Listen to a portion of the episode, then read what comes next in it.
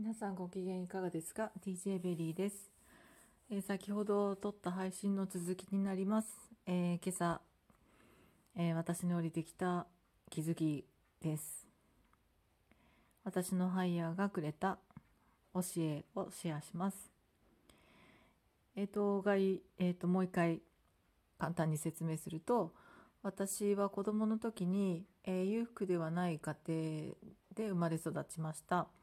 で、えっと、とてもこう否定的に育てられたんですね。えっと、どういうことかというと、えっと、自分が欲しいもの、えー、まあ、流行りものでも何でも子供の時なんかは駄菓子とかそういったものでもですね、えっと、私が欲しいと言ったものは、えー、まあ、大体年の近い姉も欲しがと2人で欲しいというんですね。でそうすると、うん、姉が買ってもらえる。で新しいものを買ってもらうんですけれどもえっ、ー、とお姉ちゃんがいらなくなったらあんたも使いなさいとかお姉ちゃんに貸してもらいなさいとかそういうことで私は新しいものを買ってもらったっていう記憶があまりないんですね。洋服もそうですしおもちゃももちろんそうですしえっ、ー、とまあ大抵のものはそうでした、えー、私本当に新しいものを買ってもらったっていう記憶がほぼほぼないんですね。子供の時は。特に小学校中学校ぐらいまではないですね。でまあ少しねあの小,、えーと、小学校高学年から高校ぐらいまでは、えー、自分で、まあ、ちょっとしたお小遣いだったりとかアルバイト始める頃になると自分のお金っていうものが少しある。でそれを使って何か好きなものを買ってくるとまたお金の無駄遣いをしてとかうんそんなおしゃれしよったってそんな子供には似合わないとかそんなものはまだ早いとかうんとそん買えない子だっていくらだっているんだぞとか そんなことを言われ続けてことごとく否定されて育ったわけですね。それはまあ親としては愛情親も苦労して育ってしまった人なので、えーとね、困らないようにとかお金を大事に使いなさいということが言いたかったんだと思うんですがやはりそこはちょっと履き違えて、え、履き違えた考えを持ってしまって履き違えた表現を使って私を育ててしまったのかなと思うんですが、まあ、今の私となってはそれが理解できるので、えー、そこが今言いたいことではないんですね。えーと、それはつまりそのそういう現象が起きていたということが何かっていうことなんですけどそこが大事でえっ、ー、とその自分が欲しいものというものに貪欲になることもがの大切さを教えてくれていたなと思うわけですね。でその当時は分からなかったですけれども、うん、やはりお,、ね、お小遣いがあれば何か買ってくるとか怒られるパターンでもやっぱりそれでも何か買いたいって思うっていうことはやっぱりそれを望みなわけですよね。でそこを、まあ、否定されるがままに否定自分も否定するようになってあ買っちゃいけないんだやっちゃいけないんだえー、言っちゃいけないんだとかね。そんなことでどんどんどんどん自己否定に入ってしまったので人生がねかなり苦しかったなと思うわけなんですけど。なのでそこからねもし、えー、どこかの段階であこれはもっと自分を主張しようとか、えー、自分の欲しいものが手に入るように考えようとかっていう方に目が向いていればえまた人生が違うね早早めにこう違う方向に行っていたかもしれないですけどそれは悪いことだということで刷り込まれたまま受け止めてしまっていたのでえっ、とまあそれでね若い時海外に憧れたりとか人間関係がすごく煩わしく思っていたのは、えー、そこから逃げ出したかったわけですよね自由になりたかったんですね。でまあ自由えー、と海外に行ったりとかして自由になりました。でそこではあの自分が本当に好きなようにあのその新しい、ね、環境というのを謳歌しましてうん楽しかったんですけれどもね。ででも自己否定が本当にそのまま激しく育ったまんま一人で、えー、自由になったのでただただあの本当にあの面白楽しく暮らすっていうことしかできなかったんですよね。まあ、それで当時はねあの楽しくて、えー、そこで経験できたことはたくさんあって、えーと、それはそれですごく今でもいい思い出はたくさんそこでもあるんですけどやっぱりちょっとマウント取るような人が、えー、仲間の中から現れてしまったりとか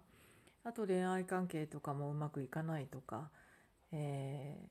ー、まあいろんなこともありましたそういうあのうんただまあじ割とたいろんなどこの環境でも楽しめるっていうところはあの自分では性格的にあるので散々楽しい思いはしたんですけれどもうんとでもやっぱりそこで何か違うなっていう思いがすごく膨らんだ時期があって。まあ、その答えを探しに日本に帰ってきたっていうようなところも、えー、当時はあったんですね。なのでこう自分とねちょっと向き合えた時間ができたのかなそういう経験がもしねまあ若い時だったんですけど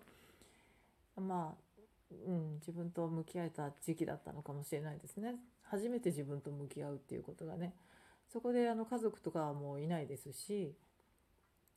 周りにはあのワイワイと言える仲間がいましたけど真剣にやっぱり自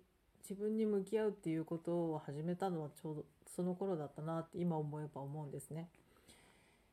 でまあそんなこともして日本に帰ってきましたそしてまあしばらくして結婚することになりました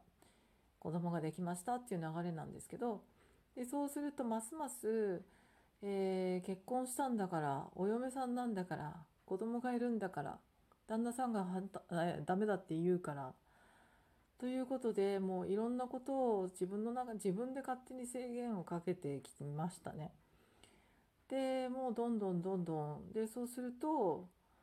えーと、割と裕福なお家だったんですけどそこの嫁ということで、まあ、嫁は窮屈だなという思いは最初からあったけどもそれを表現がうまくできずに言っちゃいけない。嫌われちゃいけない。うまくやっていかなきゃいけない、えー、ねこんなあのちゃんとしたお家の家族に馴染めないなんてそれやっぱり自分の育ちがねあの豊かじゃなかったからなんだからそれはやっぱり慣れなきゃいけない、えー、違う自分がねどうにかしなきゃいけないだって子供も連れてそこで世話になってるんだもんみたいなもう散々自己否定ですよね。でそういうふうにやっていて、えー、おかしくなりましたね本当に人生がおかしくなりました。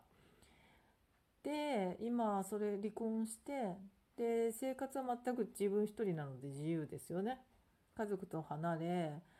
えーとそして自分の身内もそばにいませんから両親も他界しましたしあのそうすると今度本当に自分のことだけなんですね。でそのすごくその今までの人生で自分のものが欲しいものが手に入らないっていう若い時の、ね、時代のことそれからちょっと自分を見つめ始めたその海外にいた頃そして帰ってきてもう散々その自己否定が治らないまま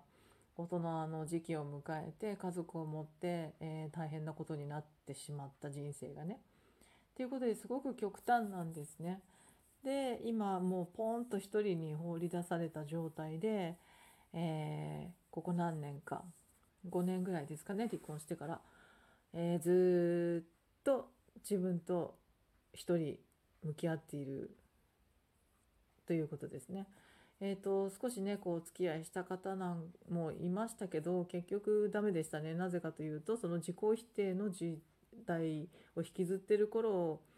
からのご縁っていうのはやっぱりまだそういう、えー、そうでない今となってはやはり合わなくなってしまうっていう現象が起きるわけですよね。なんで本当に人間関係がらっと変わっちゃっているわけですよ。でそれがまたちょっとね次のあれになりますけど、うんと、それが自分のテーマだと。その自分のもの人のものっていうもののバランス。自分、えーと、優しいけれども優しいということは自分にも優しくなければいけないし自分が必要な望むものも、えー、手に入れるということがあって自分が幸せなわけですから。そのバランスバランスがどちらかしかないってどちらが強すぎるってなってもおかしいじゃないですか。それが自分では優しいっていうことはいいことだってそれを前面に出す出ていたとしても、えー、人に対してはそれはやっぱりそれだけではダメですよね。で自分に対してそれは自分孝行ではないと。だからどんどん失い続けてしまったということなんですよね。そしてこの5年で自分をま癒してこれてだいぶそして自分を認めるようになったということで今は全くちょっと考え方も感覚も全く違って、えー、平和で穏やかなわけですよ。でもうちょっとこうもっともっと豊かになっていきたいなっていうのが芽生えていて自分のことっていうことなんですね。ちょっとこの続きもう一回取ります。